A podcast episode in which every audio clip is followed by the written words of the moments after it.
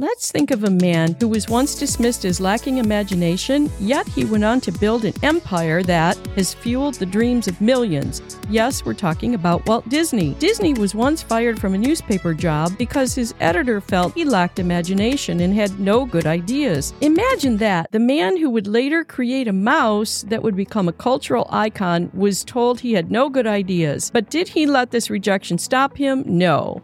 Instead, he took the criticism as fuel to ignite his passion further. He didn't let the fear of failure hold him back. Instead, he embraced it as part of the journey toward success. This is the man who gave us Mickey Mouse, Disneyland, and countless other memorable characters and experiences. This is the man who proved that failure is not the end but a stepping stone to greater heights. As we explore the fear of failure in this video, remember Walt Disney's story. Even the greatest of us have faced rejection and failure, but it is how we respond to these setbacks that truly define us. So let's dive deeper into the reality of the fear of failure and explore how we can overcome it too. Imagine being so afraid of failing that you never even start. This is the reality for millions worldwide. Such a chilling reality, isn't it? Yet it's a widespread phenomenon that impacts countless individuals across the globe. The fear of failure, or atychiphobia, is a psychological condition that causes people to be so terrified of not succeeding that they choose not to try at all. It's a crippling fear that acts as a barrier, preventing people from embarking on exciting new endeavors, like starting a business, picking up a new hobby, or even stepping into a new relationship. Why are we so afraid of failing? You see, our brains are wired to avoid pain and seek pleasure. The fear of failure is rooted in our avoidance of pain, pain of embarrassment, pain of loss, and most importantly, the pain of rejection. Scientific studies have shown that the fear of rejection is one of the most potent fears that humans experience. It's a survival instinct, a leftover from our days as cave dwellers when being rejected from the tribe meant certain death. But here's the kicker the fear of failure isn't always about survival. More often than not, it's about our self worth.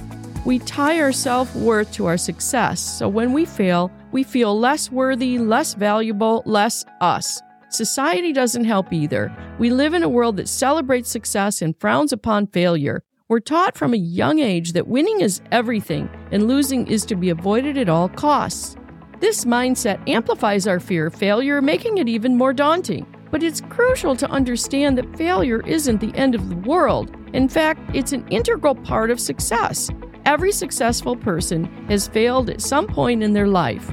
They've stumbled, fallen, picked themselves back up, they've faced their fear of failure, and come out stronger. The fear of failure is a formidable foe, but it's not invincible. Let's talk about the hidden value of failure, why you should accept it, and how you can overcome your fear of failure. So stick around, we've got more tips. Have you ever considered that failure might be a good thing? It might sound counterintuitive, but let's transition and look at it from a different angle. Failure is often seen as a pitfall, but in reality, it's a stepping stone toward growth.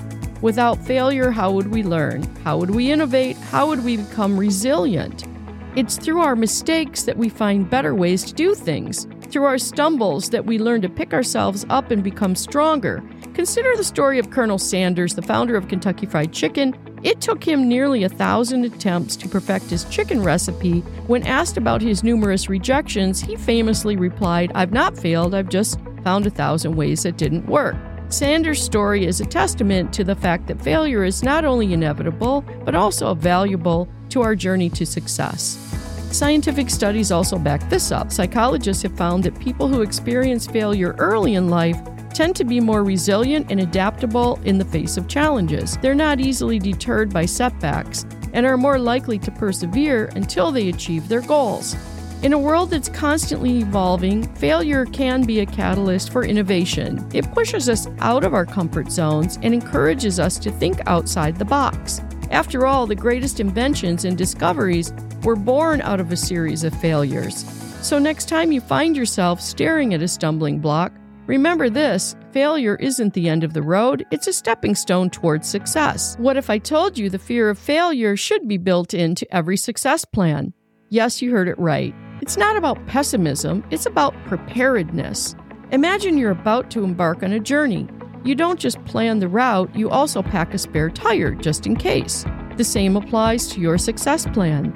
Incorporating the possibility of failure doesn't mean expecting to fail. It means acknowledging that failure is a part of the process. It's about recognizing that every venture, every idea, every dream comes with its own set of challenges. And these challenges, more often than not, present the risk of failure. It's this understanding that allows us to be better prepared. It prompts us to think about contingencies, to develop plan Bs and Cs. It encourages us to be more flexible, to be ready to adapt when things don't go as expected. So, when we say embrace failure, we don't mean to accept defeat. We mean to accept the reality of failure as a possibility and plan for that. You've acknowledged your fear now, understood some value, and planned for it. Often we see failure as a dead end, a full stop. But what if we viewed it as a detour instead? Consider the story of Steve Jobs, who was once fired from Apple, the company he founded. He, however, did not see this as a failure, but as a stepping stone, which eventually led him back to Apple, making it one of the most successful companies in the world. He reframed his dismissal not as a failure, but as an essential step in his journey to staggering success. So the next time you stumble, remember Edison's light bulb. You haven't failed, you just discovered another way that doesn't work and you're one step closer to finding one that does. Keep building your resilience. Resilience is the ability to bounce back from setbacks, to keep going when the going gets tough. Think about J.K. Rowling, who was rejected by 12 publishers before finally getting a yes for her Harry Potter manuscript. Developing resilience isn't easy, but is achievable. Start by setting small, attainable goals and gradually increase their difficulty. This will not only build your confidence, but also prepare you for bigger challenges ahead. Lastly, celebrate small wins. Every idea consists of many steps, and each step, no matter how small, is a victory in itself. When you learn a new skill, finish a task, or make a decision, give yourself a pat on the back. Boosting your own morale and staying motivated is crucial. Overcoming that fear of failure is not a one time event, but a continuous process. It's about changing your perspective, building resilience, and acknowledging your progress. It's also about adopting the journey with all of its ups and downs, twists and turns. The fear of failure isn't a roadblock, but a stepping stone. Every step you take bring you closer to success. We have to keep trying, keep doing new things. Life is here to live. It is not here to relax and just chill all the time, although we need to do that. Let's just get ourselves going. Try something new. Don't let that fear of failure stand in your way. I really want to thank you for tuning in today again and smash that like and subscribe button. This has been the Wilder Talk Show, and I'm Kate Wilder.